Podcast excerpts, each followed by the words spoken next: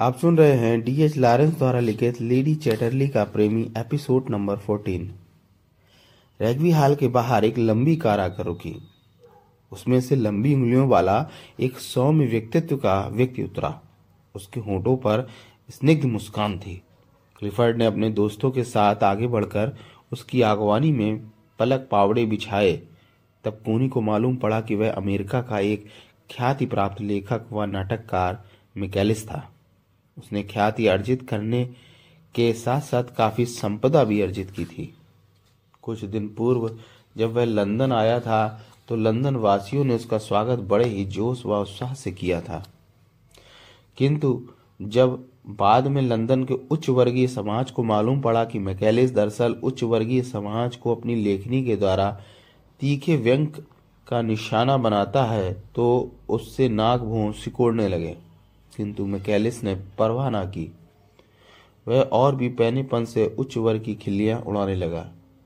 दरअसल, वह एक यथार्थवादी लेखक था और सच्चाई एक ऐसी बला है जो अमीर तबके की पाचन शक्ति से कभी भी तालमेल नहीं बैठा पाती।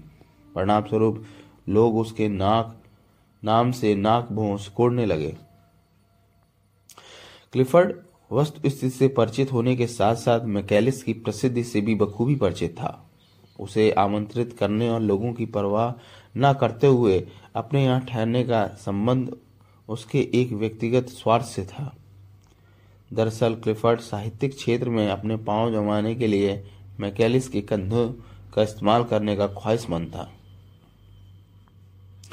लाख आलोचनाओं के बाद भी वह जानता था कि लंदन में अभी भी मैकेलिस के लाखों प्रशंसक मौजूद हैं। अगर मैकेलिस चाहे तो उसके एक इशारे पर उसके वारे न्यारे हो सकते थे।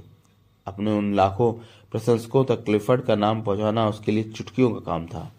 उधर उच्च वर्ग की आलोचना से निरुत्साहित मैकेलिस क्लिफर्ड का निमंत्रण पाकर गर्भ से फूल उठा था। लंदन के उच्च वर्ग में अभी भी उसके कदरदान मौजूद है। यह जानकर उसे हार्दिक प्रसन्नता हुई थी। क्लिफर्ड जानता था कि उसके निमंत्रण पर मैकेलिस आएगा ज़रूर। साथ ही वह उसका आभार भी मानेगा। क्लिफर्ड चाहता भी यही था। मैकेलिस का व्यवहार बहुत ही सादगीपूर्ण था। वह बेहद सौम्यता से मंथर आवाज़ में बातें करना पसंद करता था। उसके आगमन की खुशी में आयोजित किए गए स्वागत समारोह में क्लिफर्ड ने गर्दन खींचकर लंबी बातें करते हुए कोनी का परिचय मैकेलिस से कुछ यूँ कराया। इनसे मिलिए मिस्टर मिकैलिस। ये हैं मिसेस क्लेफर अर्थात लेडी चैटरली और कोनी। ये है मिस्टर मिकैलिस जो मेरे साहित्यिक, हमनवा, मित्र सब कुछ हैं। मिकैलिस तनिक नीचे चुका उसका यह अंदाज कोनी के प्रति सम्मान प्रदर्शित करने का था।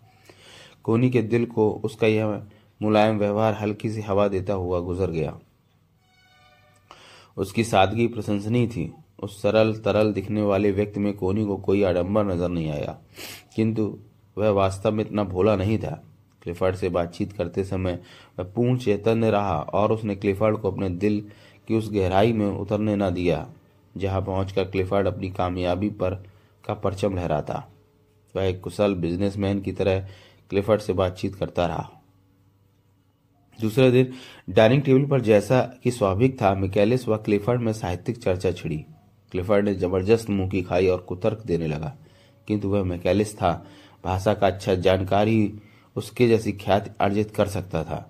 चर्चा के दौरान जब प्रतिद्वंदी तर्क वितर्क से हटकर कुतर्क पर उतर आए तो उससे कैसे सुलटा जा सकता है मैकेलिस अच्छी तरह जानता था।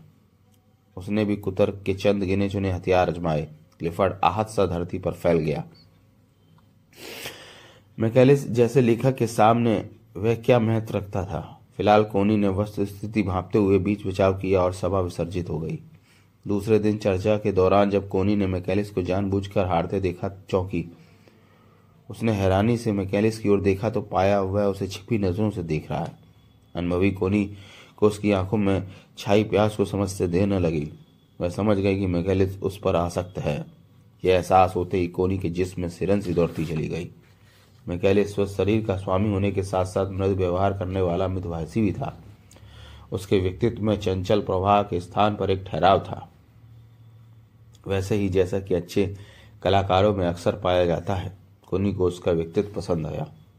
उसके बाद कोनी ने जंगल की तरफ़ जाना कम कर दिया। उसका प्रयास यही होता कि क्लिफर्ड के विचारों की कद्र करते हुए वह उनके बीच मौजूद रहे, खासतौर पर जब चर्चाएँ छिड़े। एक शाम पैसे के महत्व को लेकर चर्चा छिड़ी। उस समय कोनी वहाँ मौजूद थी। पैसा ही सब कुछ है। इंसान का जीवन पैसे के बगैर कोई महत्व नहीं रखता, क्लिफर्ड बोला। अगर पास में पैसा हो तो संसार में ऐसी कोई वस्तु नहीं जो खरीदी ना जा सके। पैसा जीवन की एक महत्वपूर्ण आवश्यकता है। मैं मान सकता हूँ, किंतु पैसा ही सब कुछ है, यह मानने की बेवकूफ़ी मैं कभी नहीं कर सकता। मैं कैलिस ने प्रतिवादपूर्ण लहजे में कहा, पैसे का क्या भरोसा? आना शुरू करे तो ढेर लगा दे, जाना शुरू कर दे तो भिखारी बनाकर चला जाए। पैसे के पीछे अंधी दौड़ लगाना तो मूर्खता ही है। जो लोग पैसा कमाने के लिए दिन रात एक कर रहे हैं, उनका अंधानुकरण करना भी मूर्खता है। एक बार दौलत कमाने का चस्का लग जाए तो इंसान सुख की नींद लेना भूल जाता है। उसे यह याद ही नहीं रहता कि दौलत कमाने की ललक असीम है, वह कभी पूरी नहीं हो सकती। पैसा कमाना भी तो ज़रूरी है, अवश्य। लेकिन पैसे को जीवन की आवश्यकताएँ पूरी करने के उद्देश्य से अर्जित करना चाहिए। यह नहीं होना चाहिए कि इंसान अपने दिन का चैन और रातों की नींद हराम करके पैसा कमाने के पीछे ही पड़ जाए।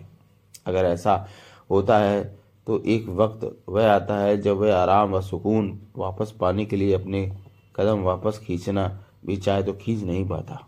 उसके पाँव पैसे की चुंबकीय शक्ति से जहाँ के तहां जुड़े रहते हैं। तुम भी तो नाटककार हो।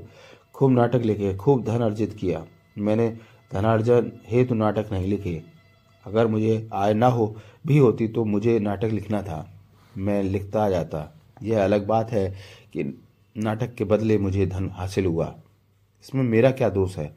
जो कुछ मिला मैंने अपना परिश्रम समझकर स्वीकार कर लिया।